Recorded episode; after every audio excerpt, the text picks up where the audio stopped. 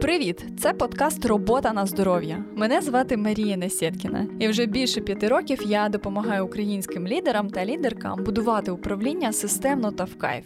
Моя мета допомогти вам зрозуміти, що таке робота в задоволення та як її створити для себе. Цей подкаст створюється в першу чергу вами. Ви відправляєте свої аудіоісторії про роботу, а ми з фахівцями їх слухаємо і намагаємося вам допомогти. Випускати цей подкаст нам The Ukrainians допомагає дружній бренд сайт пошуку роботи Work.ua. Дякуємо їм! Коли я думаю про особисті кордони, то я в першу чергу згадую про те, як я порушувала особисті кордони інших людей, коли була керівницею. Бо мені а, здавалося, що ну, типу, люди мають робити ці речі, там працювати на вихідних або працювати в позаробочий час, бо ми ж типу всі такі за ідею, на драйві.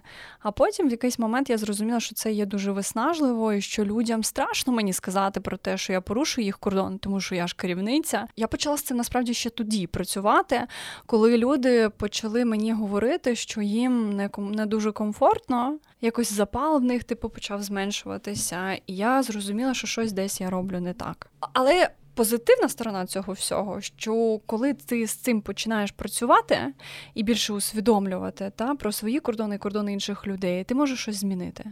І оця зміна вона є твоїм таким ключиком до нового свого етапу, коли ти поважаєш кордони інших людей свої. Сьогодні ми разом із Наталкою Шпот послухаємо різні аудіоісторії, які ви нам надіслали. Наталка викладачка у Львівській бізнес-школі та більше 20 років працює з бізнесом. Наталя, вітаю вас. Е, дуже дякую вам ще раз за те, що погодилися з нами поговорити на таку е, надзвичайно важливу і, на мою думку, навіть інтимну тему про особисті кордони. Доброго дня. Я, я буду рада говорити. Я постараюся, щоб це було не особливо інтимно. Я думаю, нас будуть слухати в денний час. Да, знаєте, коли я слухала історії, які нам надіслали е, наші слухачки, в основному це жінки були, то у мене іноді таке виникало відчуття, наче знаєте, я щось дуже інтимне слухаю про іншу людину, бо люди розповідали свої дуже такі щирі історії, які їм насправді болять. uh Я знаю, що ви вже 20 років працюєте в бізнесі і працюєте в основному в HR. Скажіть, будь ласка, як ви взагалі розумієте, що таке особисті кордони на роботі? Е, я напевно почну з того, що таке особисті кордони взагалі. Тому що це певна абстракція, яка жодним чином не прописана, не намальована, не визначена ніким. Е, ми навчаємося відчувати цю певну абстракцію через е, емоційні власні реакції, через якісь світоглядні орієнтири. І, власне, що особисті кордони це річ настільки невловима, але дуже чутлива, що коли їх порушують, ми явно відчуваємо. Відповідно, якщо трошки спростити от, от, от цю абстракцію, що таке особисті кордони, це певні очікування, що зі мною можна робити, що мені підходить, що мені не підходить, і в тому числі на роботі. Я пропоную нам послухати першу історію. Це історія Жені, їй 32 роки, і вона розповідає історію про свою першу роботу, де вона працювала в міжнародній компанії. І як вона каже, цей досвід я не забуду ніколи. Давайте послухаємо її історію. Майже там з самого початку я пам'ятаю, що мій бос почав е, якісь такі розмови про те, що він взяв мене на роботу не за мої професійні знання а за колір моїх прекрасних очей, що мої професійні знання були а, навіть гірші, ніж в інших кандидатів, які приходили до нього на співбесіду. Але він вибрав мене. І я пам'ятаю також, що він почав якісь розмови вести про те, що ой, е, невідомо, що нам принесе життя, а може ми там е, переспимо, а може не переспимо, а може в нас будуть якісь стосунки, а може ні. Ну тобто, це якісь такі розмови були постійно е, дуже неприємні. В мене було відчуття, що я не знаю, мною хочуть скористуватися, якесь таке відчуття огиди, образи було обурення. Ну тому що ну що це таке, але. Тоді е, мені було.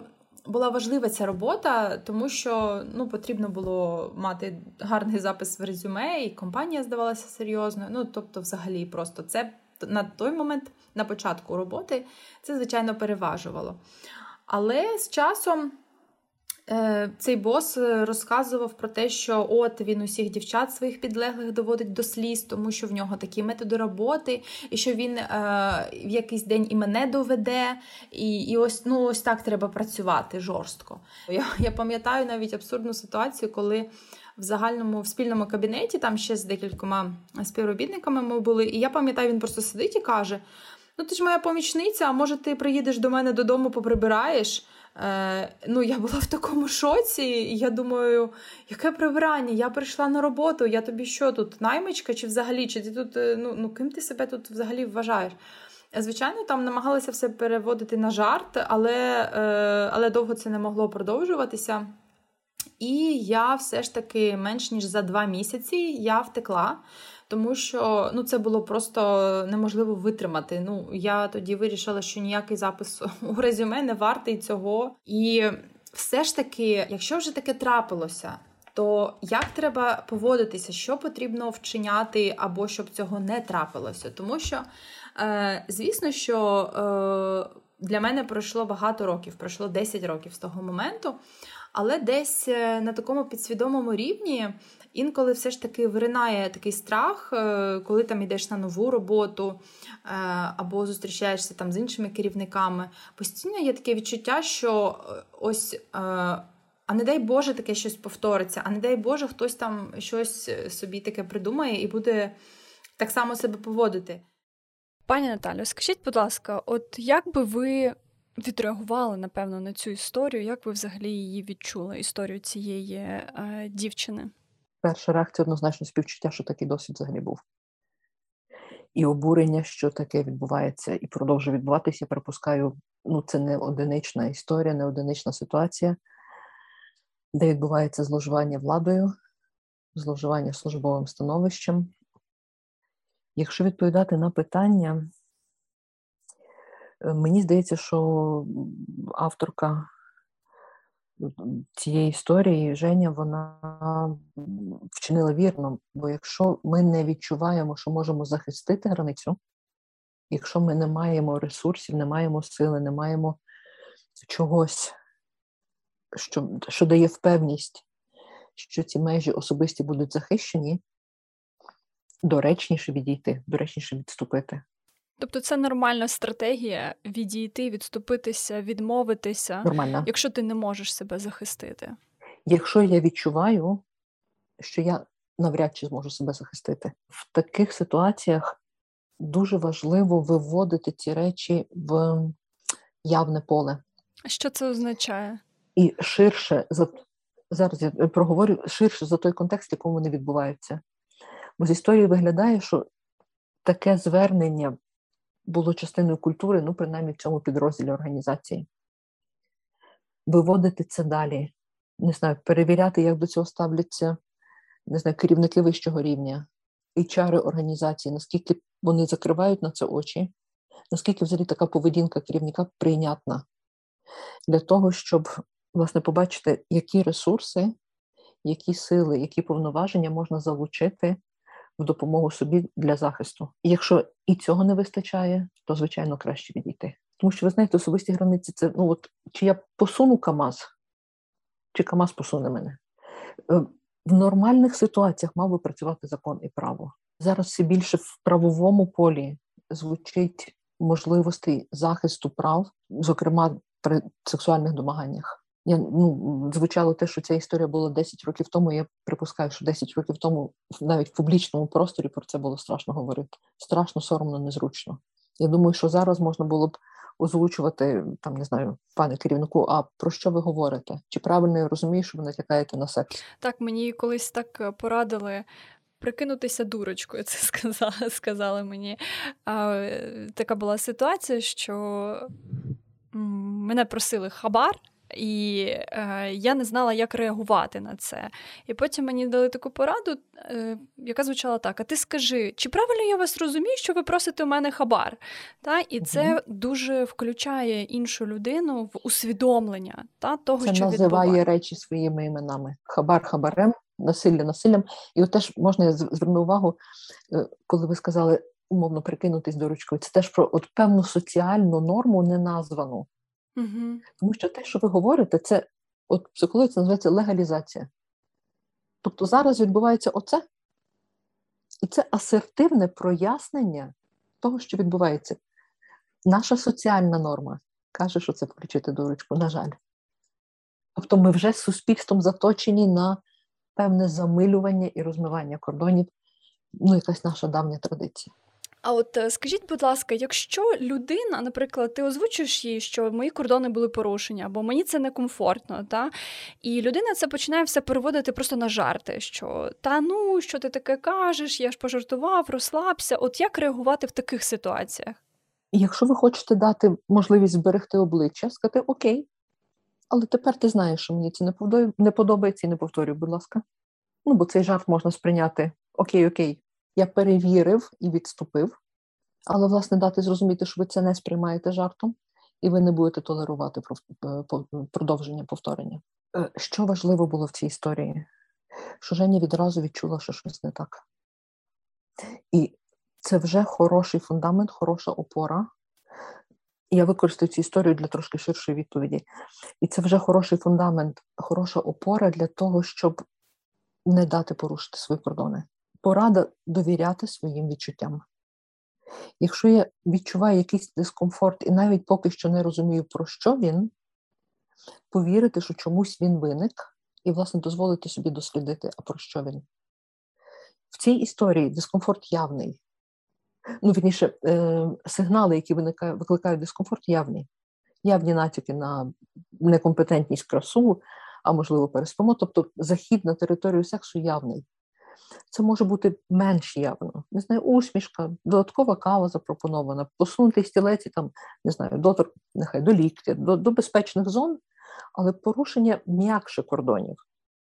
І дискомфорт може виникати, але ми можемо йому надати менше значення. Ну, нічого ж такого не виникло власне вірити своїм відчуттям і озвучувати, от, власне, асертивно озвучувати, просто називаючи, а що відбувається. Тобто, ви зараз мене запрошуєте в секс, ви зараз мені кажете, що я некомпетентна. Тобто, ви будете оцінювати мене по моїх очах, а не по моїй роботі, питаннями показувати, що ви відчуваєте, що це атака, що ваші кордони, ну не знаю, під наглядом, створюючи дискомфорт тій людині, яка засягає.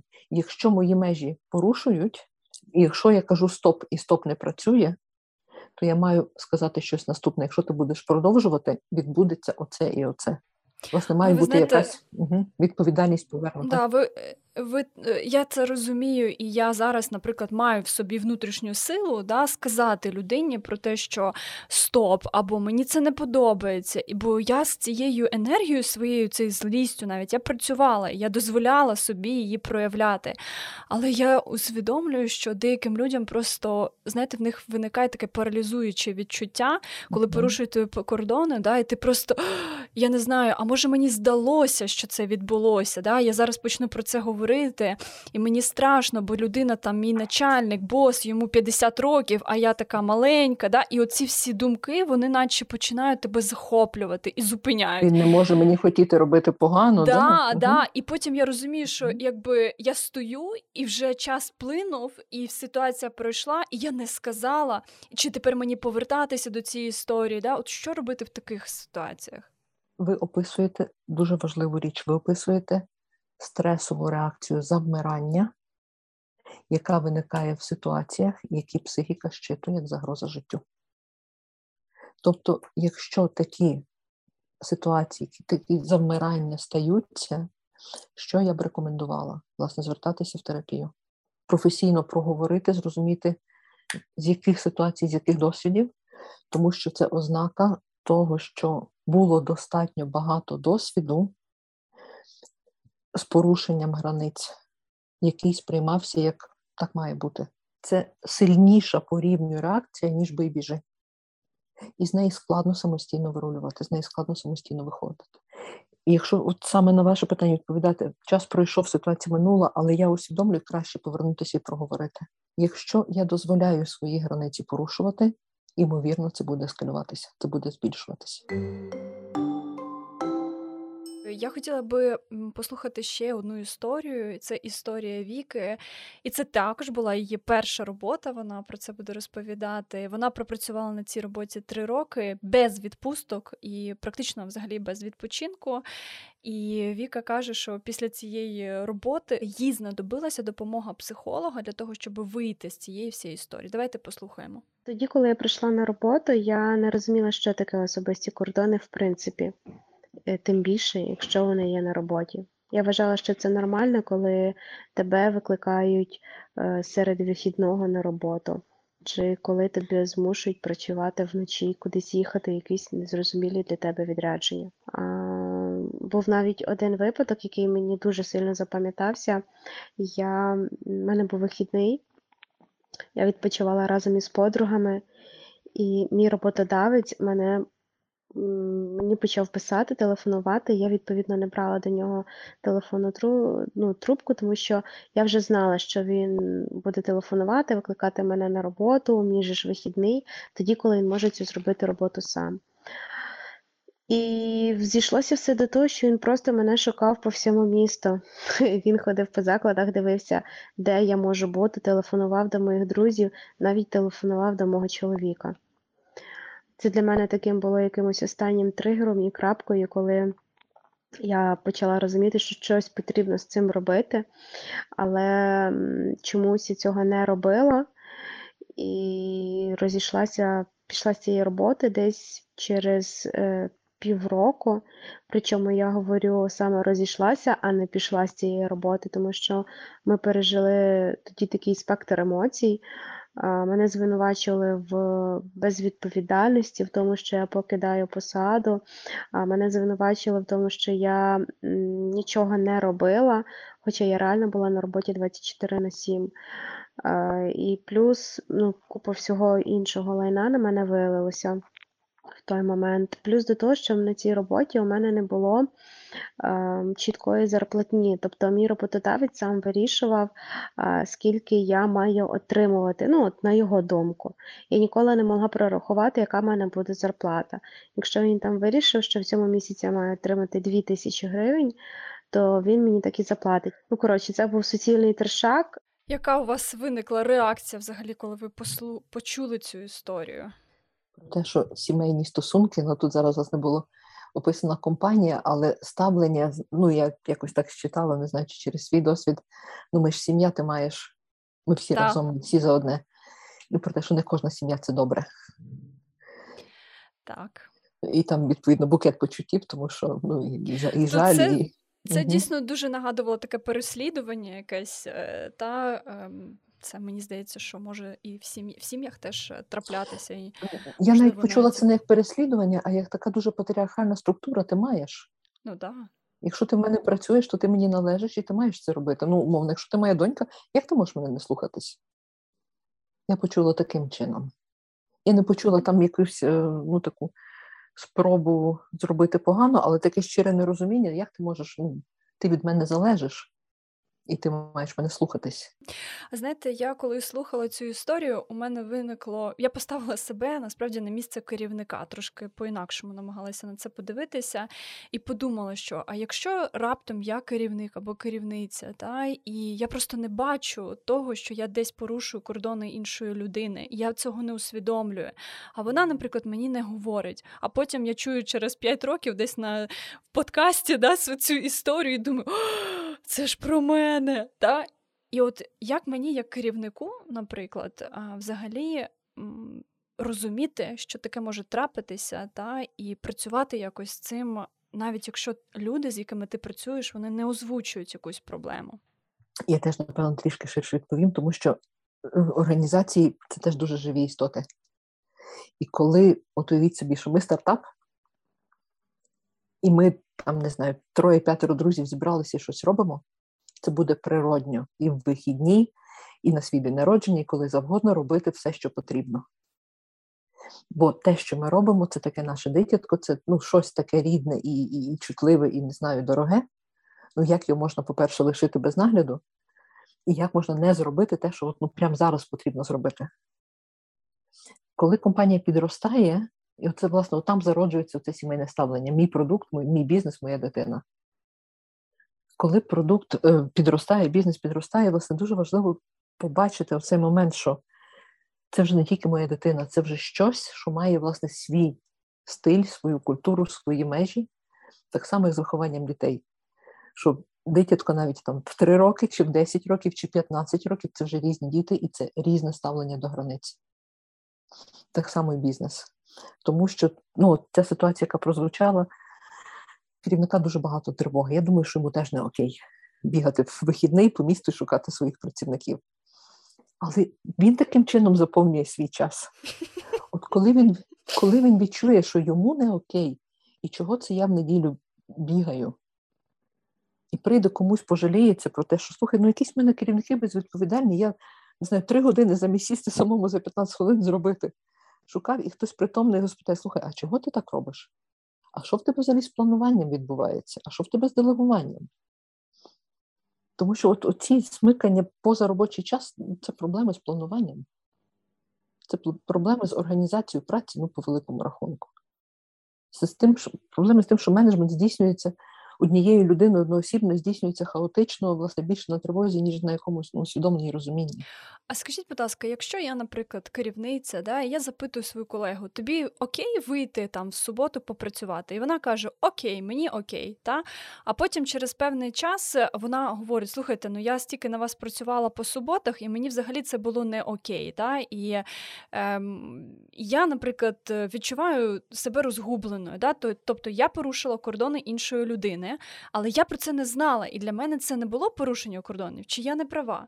Ви праві, тому що відповідальність працівниці була сказати: Я вийду, мені це не подобається, але я вийду. Тому що можна, знаєте, от є такі теж, якби середні зони. Я вважаю потрібним вийти, чи там вважаю неможливим відмовити, але важливо принаймні озвучити. Мені це не подобається, я б не хотіла виходити. Можливо, є якесь інше рішення. Але це ж керівник. От як мені сказати? Керівник теж людина. А чим керівник не знаю, стає таким всемогутнім, сакральним чи яким, що йому А може я говорити? боюся, що мене звільнять через це? І питання тоді, чи ви готові працювати в організації, де кожну свою дію ви будете оцінювати через призму, звільнять мене за неї чи ні. Ну, Тому що тоді ви вибираєте працювати в середовищі небезпеки. Якщо ви вибираєте лишатись працювати там, де вам небезпечно, принаймні усвідомлюйте, для чого ви це робите, і яку ціну особисто ви за це платите щоб це було власне ваша відповідальність, чому ви виходите в ці суботи на роботу і не кажете ні, а не те, що вона погана, вона мене змусила. Вона перепитала, вона свою частину роботи зробила. Тобто, якщо людина вас запитує, чи тобі окей, ти говориш, мені це окей, ти розумієш, наприклад, в цей момент що я ти... присвоюю, да, в цей момент та. я свою відповідальність беру за те, що я не говорю, якщо мені не окей. Угу. Тобто ми не можемо знати про границі іншої людини, поки вони ці границі нам не озвучать. По факту так. Я хотіла би ще одну історію послухати. Це історія Ірини, і насправді ця історія теж стала для мене якоюсь такою особистою, бо це історія громадської діячки, е, людини, яка працювала, працює в громадському секторі, і вона розказує історію про перепрацювання, да, про те, що ти, коли знаходишся в цьому секторі, ти ж робиш класні суспільно важливі речі, всі перепрацьовують, ти перепрацьовуєш, твої кордони порушуються. Але давайте, щоб я не розповідала всю історію, послухаємо її. Я зараз працюю на такій більш соціальному проєкті, і тут взагалі немає е, ніяких кордонів в плані. В який день писати, скільки чатів створювати. Ну, Загалом це перетворюється в якусь е, флешбеки зі старих робіт, і це дуже лякає. І коли ти хочеш типу, сказати, що не робіть так, мені некомфортно, ти починаєш такі міряти всіх інших людей. Ну блін, а всіх всім іншим, типу, окей, так, щоб писати там в 23-й, в 21-й. Типа, ну так а чим я гірший? І ти не можеш сказати ні начальству, ні нікому це, тому що в тебе впирається, ну раз вся контора так працює, то чому ти маєш бути, типа, якимось інакшим? Ти ж не королевішна якась там. І це такий психологічний бар'єр. Мені дуже не хочеться вертатися до цих от панічних очікувань, повідомлень, але насправді воно вже потрохи до цього йде. Треба розуміти, що це дуже важливо, щоб е, були оці от рамки е- особистого. Ну, не може бути так, щоб начальник е, чи е- ваші колеги хотіли коли завгодно написати про роботу. Це розмивається взагалі. Ну, це приводить до дискомфорту. Ну, бляха. Я, наприклад, реально не хочу е, лякатися повідомлень месенджері. І це ненормально, що я два роки хожу з вимкнутим е, звуком. І сьогодні, працюючи в дуже прикольному проєкті, не знаючи, як сказати ну, власне, я б хотіла б дізнатися, як правильно донести людям, як правильно сказати е, компанії про оці от рамки, попросити їх дотримуватися, коли, до прикладу, всім окей, всі так. Нормально всім це писати в будь-який час, е, дзвонити в будь-який час, а мені ні. От я коли слухала її історію, я згадала час, коли я сама працювала в громадській організації, і всі перепрацьовували. Та і в певний момент я, як керівниця громадської організації, відчула, що о-оу, щось не так, щось те, треба з цим робити. Але я почала потім робити певні кроки для того, щоб змінити цю корпоративну культуру, яка створилася. Та я почала проговорювати з командою, наприклад, а нам взагалі окей так працювати чи не окей а як ми хотіли би. І навіть коли люди сказали, та нам окей, ми ж всі за ідею, ми такі класні я взяла себе в руки і почала о 6 о 7 годині, як керівниця, закривати комп'ютер і виходити з роботи. Мені було так складно, я не можу вам передати. Мені було так складно, бо я йшла з офісу, вся моя команда залишалася. Да? І вони дивилися на не, на мене, як не, не знаю, на щось дуже дивне. А потім вони почали відчувати, що відпустка, відпочинок це важливо. Да? Я пішла, пішла так, через власний приклад. А що взагалі, от яка ваша рефлексія? Рефлексія була, яка ваша думка, коли ви слухали історію Іри? Що би ви їй порадили? І ви знаєте, я дуже тішуся, що у вас спрацювало цей інстинкт, я не знаю, виживання чи здорового глузду про те, що робота не може заполонювати повністю. Е, Коли я слухала, в мене було власне і співчуття, і такого трошки. Е, я теж трішки обурювалася, але не, в ту сторону, як в першій історії. Коли Іра каже, а чого вони пишуть, вона не бере відповідальність за те, а чому я читаю. Тому що зараз, от те, що зараз називають е, гіперконектед, наше робоче місце, ми постійно в мережі, ми постійно на зв'язку. І це правда виникає думка, виникає щось, люди пишуть, люди повідомляють. Але от, власне, от в цьому, я не знаю, якого часу ця історія, чи тепер, чи тоді, чи колись давніше, але зараз, особливо що розподілені команди в різних країнах з часовим сумом, інформація буде приходити тоді, коли людям зручно її надіслати. Моя відповідальність читати чи не читати. І це правда може бути складно сказати: слухайте, ребята, ви прикольні, але я буду читати повідомлення після 10 ранку. І після 7 там, чи після 6 вечері не очікуйте, що я буду відповідати. Бо я займаюся собою, сім'єю всім іншим. Власне, це дуже така персональна особиста відповідальність про те, що інші можуть робити, що їм підходить, а я буду робити те, що підходить мені. І ми маємо якось домовитися, щоб це було окей. Все ж таки, що би ви порадили, як Ірі сказати своєму, наприклад, керівнику чи в команді про те, що ось, друзі, така у нас ситуація, да, і мені отак не дуже комфортно. От як взагалі підняти це запитання на якійсь нараді чи особисто керівнику, як їй діяти? Зараз у багатьох організаціях відбуваються так звані один на один зустрічі. Тобто зустріч керівник підлеглий, де можна обмінятися зворотніми зв'язками. Якщо цих зустрічей немає, її можна ініціювати. Можна написати керівнику, слухай, я би хотіла поговорити про свою роботу. І, напевно, я би не заходила з цієї теми з першої, я би зібрала зворотній зв'язок, я би запиталася, давайте уявимо, що ви мій керівник, я би спитала, слухай, а як тобі те, як я працюю? Як ти бачиш мої результати? Як, не знаю, ти бачиш моє місце в команді? Я б отримала зворотній зв'язок це дало б мені певної, не знаю, безпеки чи небезпеки, і теж розуміння. Варто говорити, не варто, бо якщо я почую, Наталко, слухайте, тебе постійно немає на робочому місці. Ми тут всі там день ніч горимо, а ти невідомо де, то я ж розумію очікування, що очікування такі залізобетонні про те, що я теж маю горіти з усіма. І тоді, можливо, цей мій запит я відразу виберу, що він недоречний. А може і спробую, але я буду розуміти, що ну, надія не дуже велика. Тобто це про таку Якщо я- синхронізацію очікувань, так? Да, да, да. І, власне, про такий взаємний зворотній зв'язок. У нас є остання історія, яку ми хотіли би сьогодні озвучити. Це історія Юлії, їй 24 роки.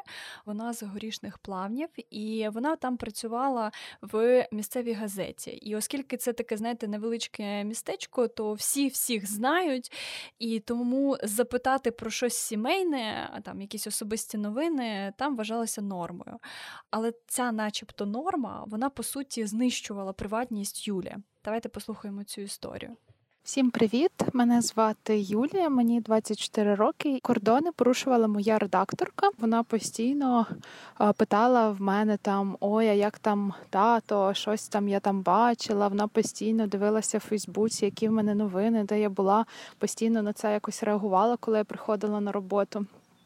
От і я якось відчувала себе під прицілом, можна сказати, тому що я кожен раз, коли я щось постила в соцмережі, я думала про те, що ой, а це ж побачить моя редакторка, яка буде в неї реакція. І, власне, якби вона просто питала там, як в мене справи, це сприймалося більш-менш, тому що я розумію, що людина може просто цікавитись. Але інколи були такі ситуації, коли настрій всієї редакції залежав від її настрою, тому що вона, можна сказати, такий емоційний дементор, і вона, якщо в неї поганий настрій, то вона зіпсує їм всі, всім настрій.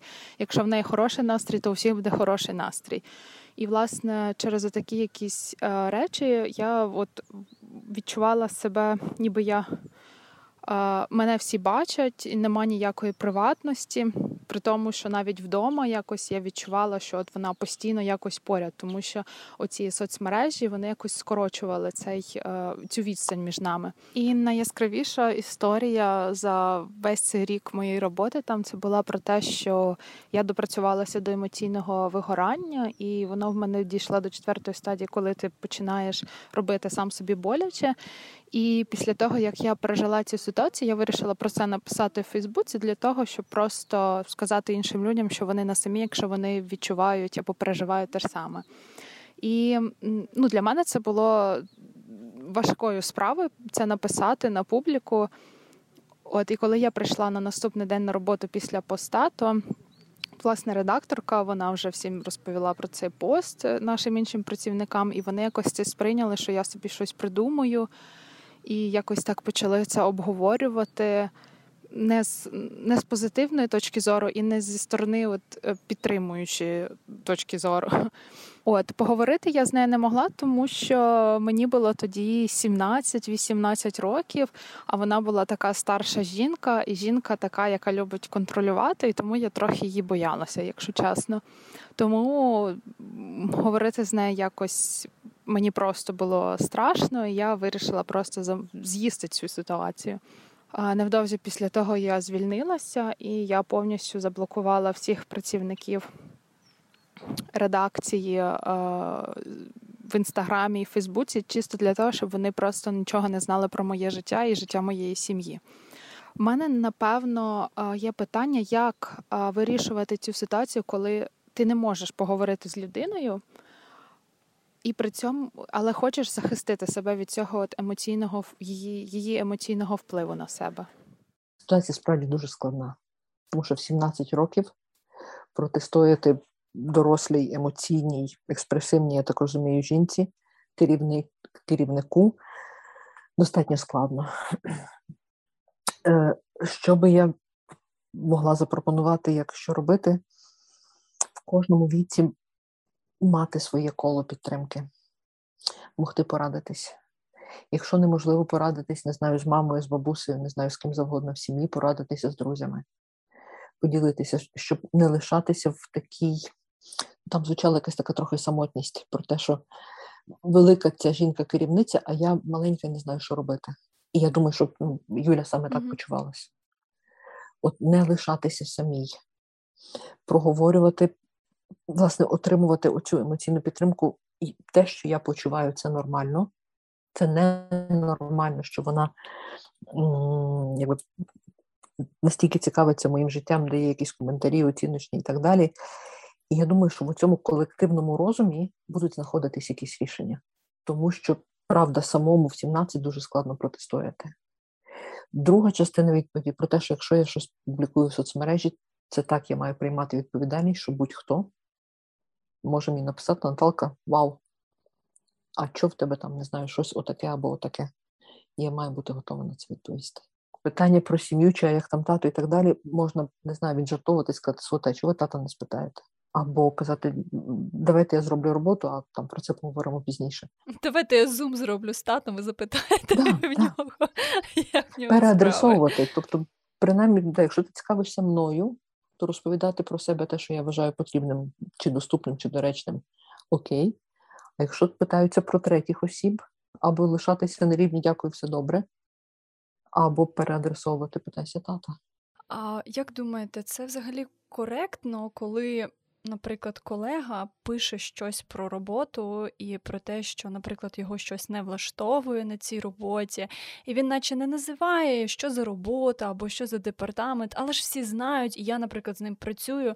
Але в житті, от е, на зустрічах, він, наприклад, не озвучує ці речі. І я, наприклад, читаю це, мені неприємно, але я не знаю, як реагувати. От що би ви порадили мені, наприклад, в такій ситуації?